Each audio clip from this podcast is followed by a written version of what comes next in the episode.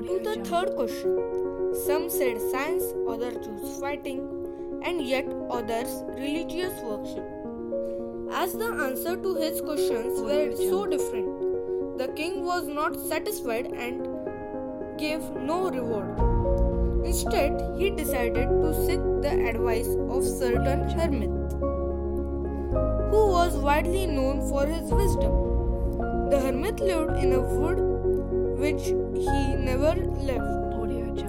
He saw no one but simple people, and so the king put on ordinary clothes. Before he reached the hermit's hut, the king left his horse with his bodyguards and went on alone. As the king came near the hermit's hut, he saw the hermit digging the ground He greeted the king and continued digging. The hermit was old and weak, and as he worked, he breathed heavily. The king went up to the hermit and said, I have come to you, wise hermit, to ask you to answer three questions. How can I learn to do the right thing at the right time? Who are the people? And what affairs are the most important? The hermit listened to the king but did not speak. He went on digging.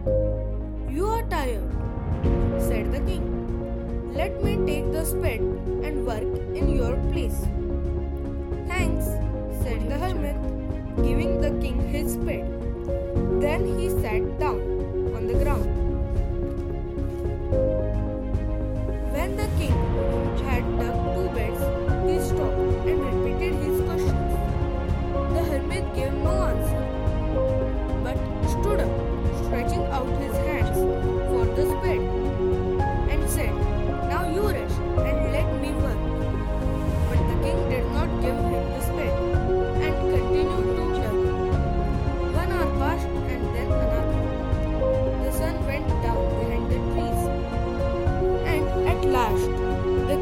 the spade into the ground and said, I came to you, wise man, for an answer to my questions.